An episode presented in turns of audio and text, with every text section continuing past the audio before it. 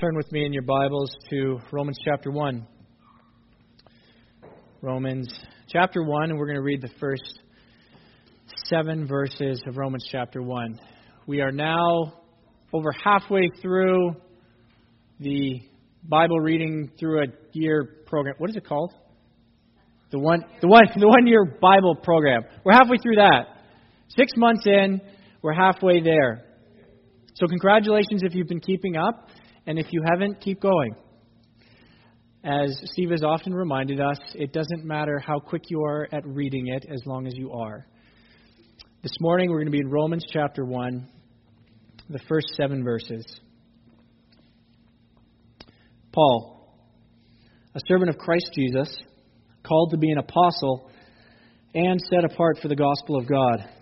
The gospel he promised beforehand through his prophets in the Holy Scriptures, regarding his son, who as to his earthly life was a descendant of David, and who through the Spirit of holiness was appointed the Son of God in power by his resurrection from the dead, Jesus Christ our Lord. Through him we received grace and apostleship to call all the Gentiles to obedience that comes from faith for his name's sake. And you also are among those Gentiles who are called to belong to Jesus Christ. To all in Rome who are loved by God and called to be his holy people, grace and peace to you from God our Father and from the Lord Jesus Christ. Let's just take a few moments and pray.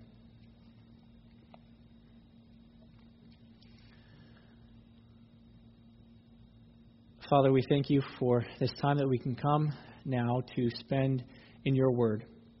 We want to hear from you. We want to hear you speak through your apostle Paul into our hearts, into our minds, into our lives in a life-transforming, gospel-shaping way. We pray now that you would help us to understand, help us to see, help us to listen.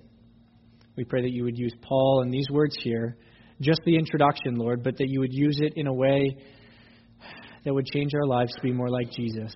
And it's in his name that we pray. Amen. If you're familiar with the New Testament and the epistles, or the letters specifically, you will recognize this format, this typical standard letter beginning format. Paul begins his letter to the Romans like every other letter usually began, and we see that it contains three components, three things that are usually unique to ancient letters, and that is the author or sender, and that's identified. Paul identifies himself as such.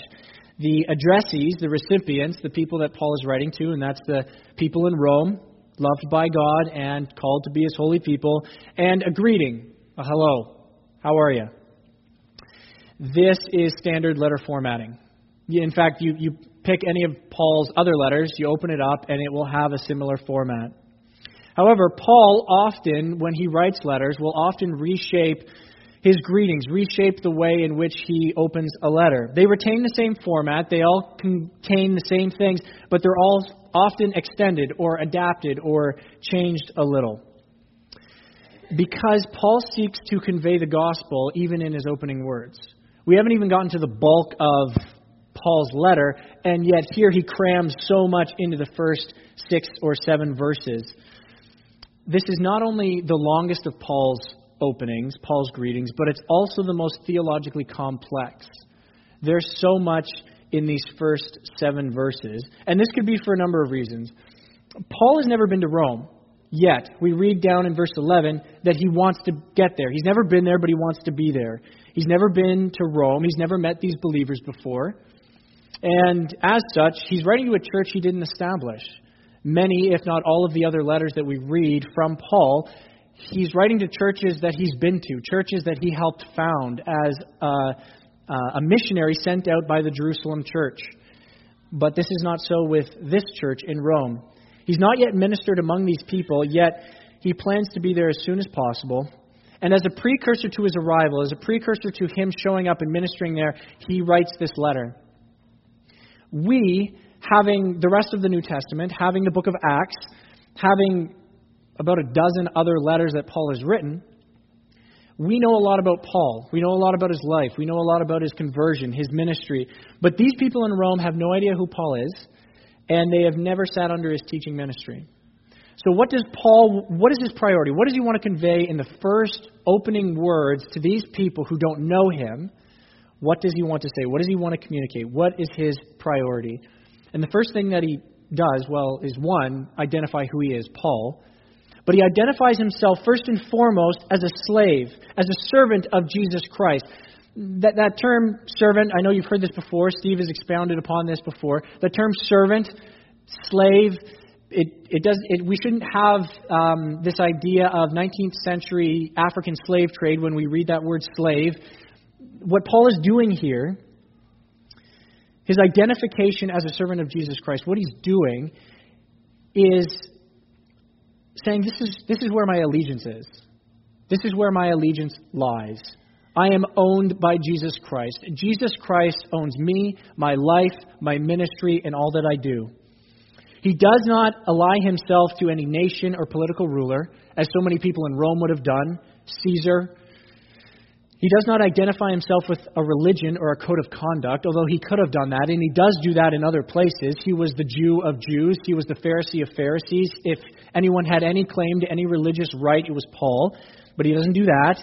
He doesn't even call himself a servant of the church, although that doesn't mean that he wasn't a servant of the church. For surely that is why he writes this letter, to serve the church. You read the book of Acts, Paul served the church. But he owes himself to no one else but Jesus Christ, not to any other man, not to any other organization or nation, not even to his former way of living. He owes himself to the person of Jesus Christ and him alone. There's another thing that Paul does with this opening, and the, another reason why his identification as a servant of Jesus Christ is significant is because of exactly how much we know about Paul. Think about the lengths Paul went to in order to minister to people, the shipwrecks he endured, the beatings that he endured. Think about the energy that he put forward for the gospel message, the distance that he traveled numerous times to spread the gospel. Think about the time that he spent in individual cities to preach and teach, sometimes three years, sometimes seven years. Sometimes he's in such a rush to get to so many different places, he can only spend a few weeks, but he always wants to come back. He always wants to write letters. Think about how much he cared about people, both generically as a, a church, broadly, he cared about the church in Ephesus and in Corinth and in Galatia, so much so that he would write letters and send people to encourage. But he cared about people specifically, Timothy, Titus, Silas, Phoebe, Lydia. He cared about people specifically. He put a lot of time and effort into these people. He wrote letters of encouragement and rebuke that would become a part of our New Testament scriptures, became a part of the Bible. He debated religious elites in the synagogues. He confounded the skeptic, and he defended the faith before judges and rulers. Paul, if nothing else, in our human understanding of what a hero is, is a hero of the church. Paul has done it all. Paul's the guy that we all go, be like Paul. Look at what he's done. Follow Paul's example. And yet, he, he doesn't, he doesn't reference any of that. He calls himself a servant. He does not begin his letter by saying, look at look at all that I've done. Look at the work that I've done. Look at the, the record that I've established in the ministry of the gospel of God. Don't look at me now and listen to what I say. He says, look at the one I serve, Jesus Christ, and listen to what he says. Paul identifies himself first and foremost a servant of Jesus Christ. Our identity, individually, congregationally, it It can't be found in our actions of service, but in the one that we serve. It just can't. Your worth must not be found in how much you know, for almost certainly there is somebody who knows a little bit more than you, and Paul certainly knew a lot. He certainly had a good handle on, on the Old Testament and how it pointed forward to Jesus. A Christian's worth is found nowhere else outside of the person and work of Jesus Christ, and we owe ourselves to nobody else but Jesus and him alone. Paul, a servant of Christ Jesus, called to be an apostle and set apart for the gospel of God.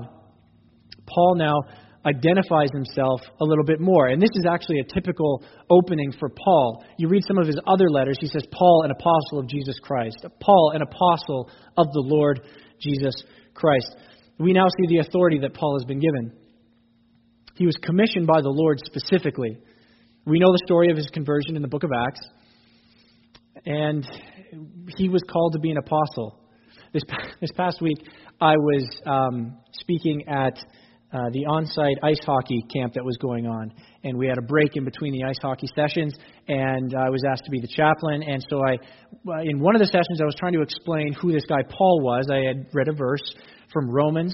And who's this guy Paul? Who, who's he talking about? And I told them about the story of, of Paul on his horse going to Damascus and the Lord Jesus Christ showing up before him and knocking him off his horse. And one little guy over here, he went, "Wow, really? Jesus did that? He knocked him off his horse?" And I said, "Yeah, that's that's what happened. Jesus showed up and knocked Paul off his horse." "Wow. Why would he do that?" I said, "Because Paul wasn't paying attention and listening very well, so Jesus knocked him off his horse to get his attention. Now pay attention." Then we moved on. We all know that story, right? We're all familiar with Paul's conversion. And then we're familiar with these words that the Lord spoke to Ananias a little bit later. Paul is now in Damascus. He's blind. And Ananias is worried. What, what about this guy, Saul? He's been showing up. He's been ravaging the church. He's been putting people in prison. And the Lord says to Ananias, "Go, this man is my chosen instrument to proclaim my name to the Gentiles and their kings and to the people of Israel."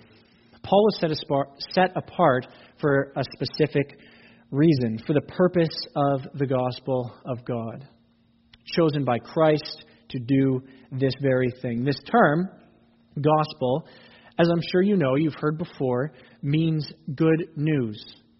Paul was designated to be a preacher of the good news of God.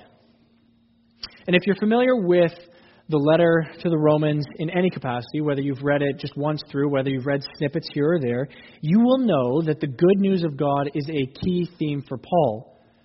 The gospel of Jesus Christ, the gospel of God, is not a small thing tucked away, hidden away, or even just kind of thrown in here at the introduction. This is what Paul is writing about. It's a key theme. He will cite Old Testament passages in his letter because he is drawing a connection between the Old Testament use of good news, the good news of God, which in context is God's intervention for his people in the last days. He, he quotes those, knowing that people will have an understanding of what good news meant in the Old Testament context. And he points forward to the fulfillment of those Old Testament promises of the good news in Jesus Christ. Paul's ministry, apostolic in nature and specific in purpose, chosen by Christ, is a proclamation that Jesus fulfills the Old Testament prophecies of restoration and renewal, and that Jesus alone is the source of hope, and in him alone is real good news found. The gospel of God, the gospel he promised beforehand through his prophets in the Holy Scriptures, the gospel, although only realized in the person and work of Jesus Christ, that is the bulk of Paul's argument, gospel, good news, hope, restoration, renewal, faith, only found in Jesus, nowhere else. That's his message, but it's not a new message. Jesus, the, the Jesus part is, because Jesus had not come in human form yet, but the message of good news, the message of restoration, the message of the gospel is not new. It had been promised before Jesus in the Old Testament scriptures, pointing forward to Jesus himself. We have the promise in Genesis three fifteen, the proto-evangelium of the serpent biting the heel of the seed of the woman, but the seed of the woman crushing the head of the serpent. We have Paul's words in Galatians three that say this: "Understand then that those who have faith are children of Abraham." Hang on to that phrase. We'll get to that later. Scripture foresaw that God would justify the Gentiles by faith, meaning Gentiles are also descendants of Abraham if they have faith, and announced the gospel in advance to Abraham. And here's the gospel. Here's the message that was preached to Abraham in advance of Jesus Christ's arrival. All nations will be blessed through you. Good news, but not new news. We've heard this before. We should have been ready for this. You read the Old Testament, there is this anticipation that good news is coming because it was promised beforehand. Paul has a heavy focus in his letter to the Romans on the connection between the Old Testament, specifically the promises of God, and the gospel of Jesus Christ. Constantly drawing connections between, look here, look at what was promised here, and look at how it's fulfilled in Jesus. Verse two here in Romans one, in verse twenty-six of chapter sixteen, right at the very end of uh, the letter, serve as brackets for the whole letter.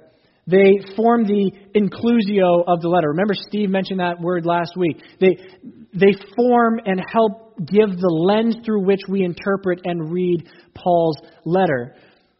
Prophesied in the Old Testament, fulfilled in Jesus.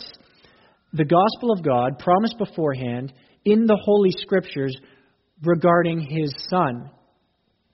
The gospel of God does not exist apart from the Son. That is to say, if you do not have the Son, whoever that may be, not identified yet, we know, okay, wink, wink, we know, we know who that is, okay? If you don't have Jesus in your news, it is not good news. We need to remember this as we do all of the good things the Lord has called us to do, as we do all of the Christian things, the Crestwick things, all of the onside things, all of the good stuff, our neighborly things, the things that we do for our coworkers. As we do all of the things that the Lord has called us to do and commanded us to do, we need to remember that if Jesus is not in it, it's not really good news. The good news of God is both news from God and news about God. The good news is a person, the Son, the Lord Jesus Christ, who, as to his earthly life, was a descendant of David. Now, there's a lot jam-packed just into that one phrase. Earthly life could also be translated according to the flesh, fleshliness.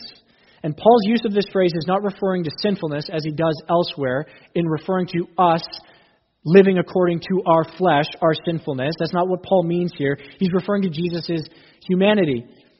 Jesus was really human. He really had flesh. He was a real human being. And this is a huge, deep, important subject that requires a lot of consideration and a lot of thought, and it's worth thinking about and reading books about, the humanity of Jesus Christ. But I don't want to take too much time here.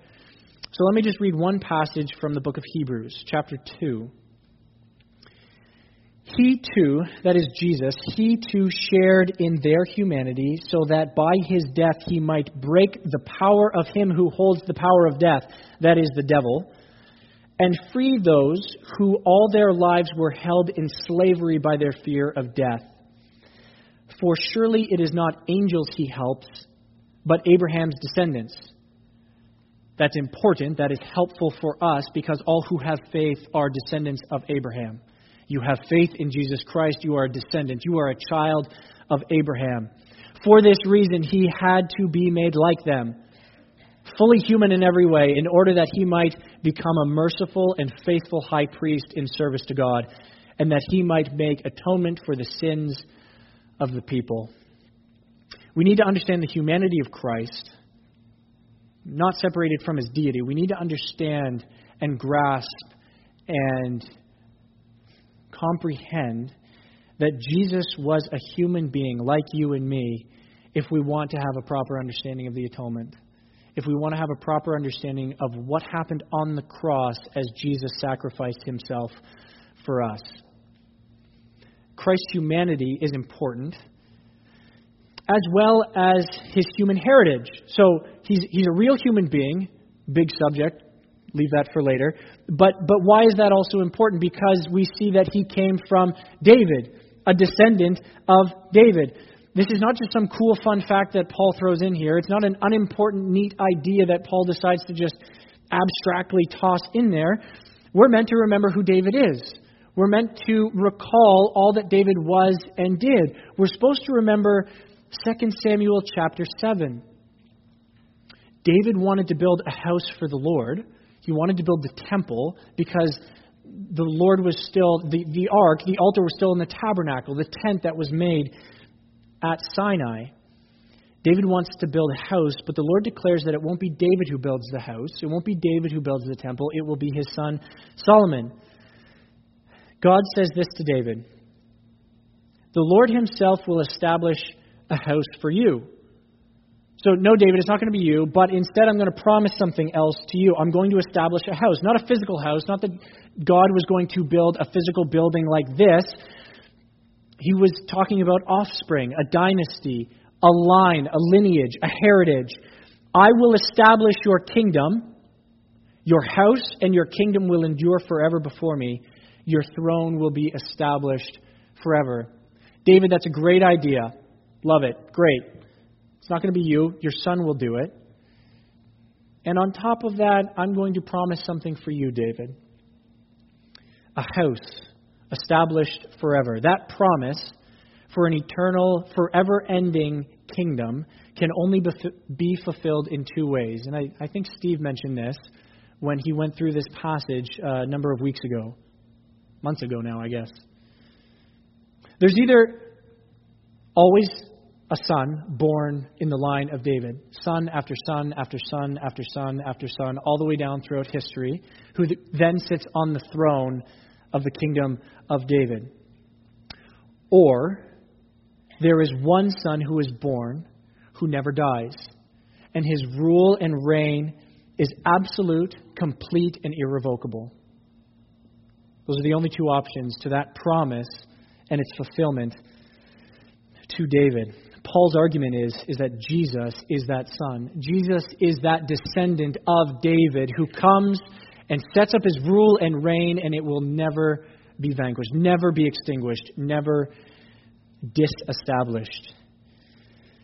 This was prophesied in the Old Testament, and it's revealed in the New who that son is. The fulfillment of the gospel of God, the good news of God, prophesied in the Old Testament scriptures, God's Son, it's a person, it's an individual. The good news is not apart from God's Son. He is a descendant of David. And then Paul adds this: who through the Spirit of holiness was appointed the Son of God in power by his resurrection from the dead. We should not think that Paul means by this phrase that there was a, a moment in time, Uh, a, a moment in history when Jesus Christ was not the Son of God. Paul's argument is not that Jesus was not the Son and then became the Son. Jesus has forever and always been ruling and reigning on high with the Father and Spirit as a member of the triune Godhead. So then what does Paul mean by this? What does he mean by Jesus was appointed Son? Well, this appointment came in power. A specific power, not just power in general or some abstract idea of might and power and strength. This is a very specific kind of power, resurrection from the dead kind of power, power that does not exist outside of God. Jesus has eternally been the Father's Son, but there was a moment in history when Jesus was not human. He has always been God and always been the Son, but he has not always been the human Son. The Son has always been the Messiah, meaning Jesus has always and forever been the first and only choice. It's not like there was a list of Messiahs, a list of people who were voted on to become sons. Jesus has always had that title. But that Messiahship, that sonship, the purpose for which he was sent to this earth, to be a descendant of David and trace all the way back to the beginning of the chapter, that was not fully realized, fully accomplished until his death and resurrection. Jesus has always been Son and Messiah, but now he's a conquering Messiah. Jesus has always been Christ, but now he is a resurrected Christ. He now holds the power of death in his hand, no more in the power of Satan. Jesus Christ hold those, holds that power. The death and resurrection of Jesus Christ empowers him to save all who believe in him. This is a power that, yes, always existed within Christ, but is now realized in his death and resurrection. Through him, Christ Jesus our Lord, we received grace and apostleship to call all the Gentiles to the obedience that comes from faith for his name's sake. This is another phrase that actually brackets the book as a whole. If you, it's actually in the same verse, chapter sixteen, verse twenty-six. All the Gentiles coming to obedience that comes from faith. So two things that help help us understand what Paul is talking about. Prophesied in the old, revealed in the new, and a call to the Gentiles. Those two things help us understand what Paul is doing in this book. The gospel of God, the good news of Jesus Christ, is for all the nations, not just for the Jew. It is for the Gentile as well. Paul's calling has been specifically to go to the Gentiles.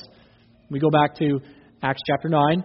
His apostleship was to go into the Gentile mission field. That's the purpose for which he was commissioned as an apostle of Jesus Christ, to call Gentiles to obedience that comes from faith.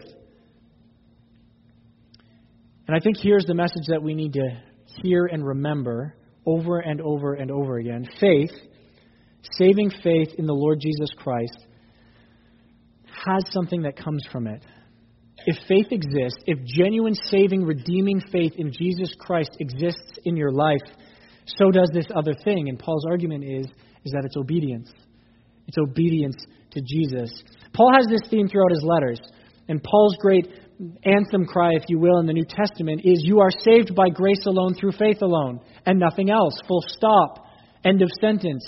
Salvation comes by Jesus Christ and faith in him alone.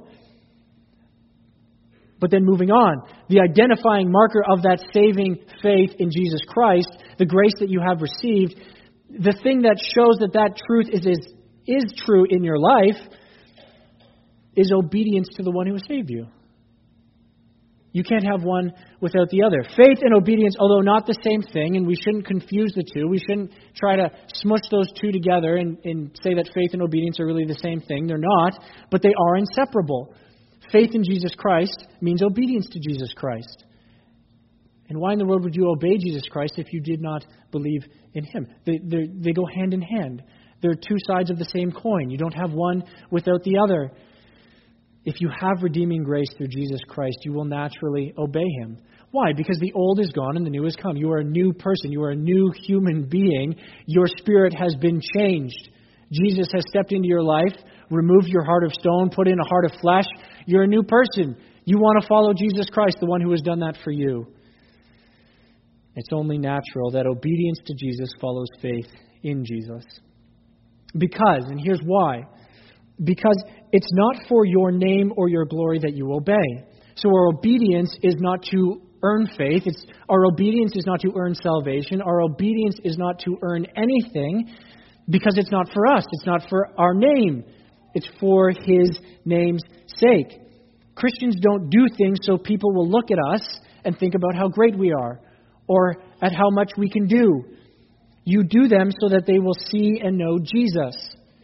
Remember this passage from Matthew. Jesus says these words, let your light shine before others, that they may see your good deeds and glorify you? No. So they may glorify your Father in heaven. Every single action of a Christian is not for their name's sake. It is for the name and sake and glory of Jesus Christ and him alone. Our actions stemming from faith in Jesus are all for Jesus, not for you. Paul uses a phrase here in verse six that I think we often miss the magnitude of. We we read it and we understand it, we get it, we accept it, we agree with it, but, but we don't chew on it as much as we should. Verse six, you also are among those Gentiles who are called to belong to Jesus. Now he's obviously speaking to the Roman Gentiles here. He's writing this letter to the church in Rome. But he says that these guys, the, the Romans, are also among those who are called to believe, meaning there are others, including you and me, including those in Corinth and Athens and Russia. And there, there, there are people who are also called to believe in Jesus Christ. And they're called, and here's the part I think we so often miss, they are called to belong to Jesus Christ. When was the last time you woke up and remembered that you belong to Jesus Christ? You belong to Him.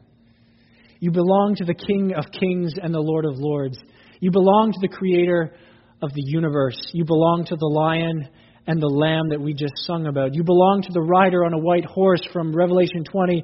You belong to the wonderful Counselor, the mighty God, everlasting Father, and Prince of Peace. You belong to the one who establishes and upholds His throne with justice and righteousness. You belong to the descendant of David, whose rule and reign will never be taken away from him because he has earned it with his death and resurrection. You belong to Jesus. And I don't know how your week went. I don't know what struggles you're currently facing. I don't know what lies on the road ahead of you for the next coming weeks and months and years. But you belong to Jesus. You belong to Him. Never forget that.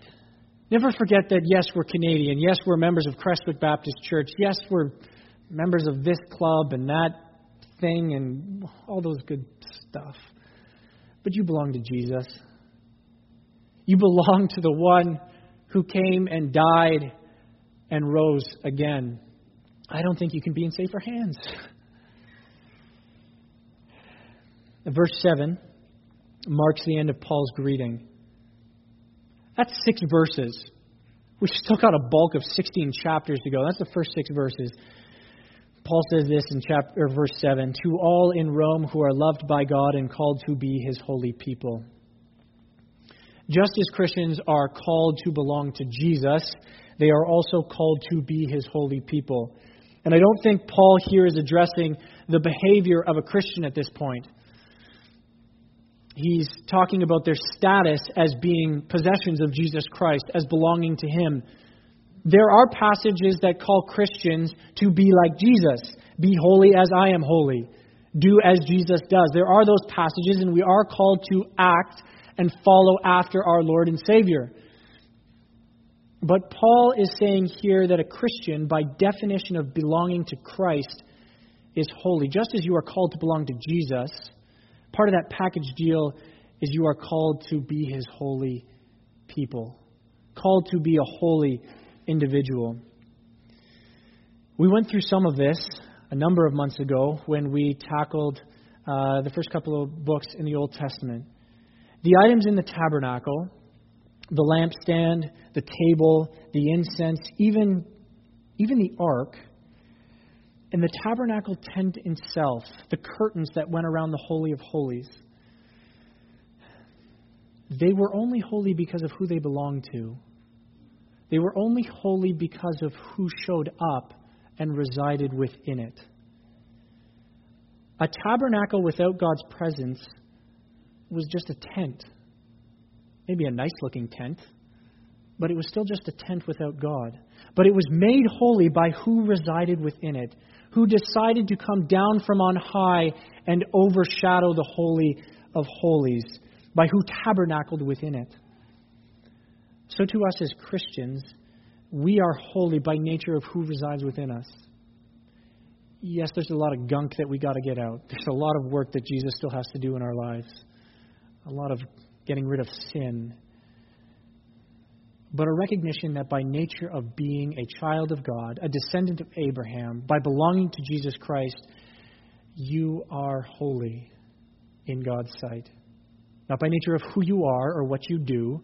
The little shovel that scooped up the ashes, that's not really a noble job in the tabernacle, and yet was holy because it was for God's work. You are holy because of who you belong to. Grace and peace to you from God our Father and from the Lord Jesus Christ. As Paul concludes his greeting and launches into some pretty heavy stuff, the first three chapters of Romans is not easy reading. But his words here echo some major Old Testament themes. Grace, undeserved and unmerited favor from God. That's good stuff. And peace, not just the absence of war, not just the absence of conflict, but this idea that all is well between me and God. I, ha- I, I stand in a right relationship with God. I have peace with God. You will not understand Paul's letter to the Romans apart from grace and peace of God. Hold on to the grace of God as you read of the depravity of man in the next three chapters. We're pretty messed up as the human race. Hold on to that grace. Hold on to that unmerited favor. We need to rejoice and hang on to that peace as we move from chapters two and three into chapters four and five, as we read of the peace we now have with God through faith. Faith in Jesus Christ has brought peace with God. And then as we move on to chapters six and seven, culminating in chapters eight, we just have to explode with overwhelming joy and excitement at the life we now have in the Spirit. Therefore, there is now no condemnation for those who are in Christ Jesus. Hang on to that grace and peace as you go through this book. Hang on to the grace and peace of God as you go through some rough stuff in this life. Because you belong to Jesus. You have His grace, His peace, not mine, not Steve's. And I think I've said this before. Steve doesn't conclude his prayer at the end of the service, "Go in grace and peace," because he's run out of things to say. He doesn't say, "Go in grace and peace," because it's a really good way to sign off the, the service. We need the grace and peace of God in our lives each and every day as we seek to follow our Lord and Savior Jesus Christ. We just got through the first seven verses. I just mentioned up to chapter eight. There's still another eight chapters. There's sixteen chapters in the book of Romans. There's a lot in here. Do you rest in the grace and peace from God our Father and from the Lord Jesus Christ? Do you rest in Him as a child of Abraham? Do you rest in Him as you belong to Him? Not trying to find your identity, your worth somewhere else. If you belong to Jesus, worth is found nowhere else. It's not worth finding it anywhere else. You belong to Jesus. You belong to Him. I'm going to ask our musicians to come up now as we sing in response to our King, for His glory, not for our own. Father, we come to You. Our only hope in coming to You is through Your Son, Jesus Christ. We thank You for Him, that He owns us, that we are in His hands and in nobody else's, that we belong to the King of Kings. We pray that we would rest in that this week. We pray that You would remind us of that this week, and that You would help us to live like our Lord and Savior, Jesus Christ. And it's in His name that we pray. Amen.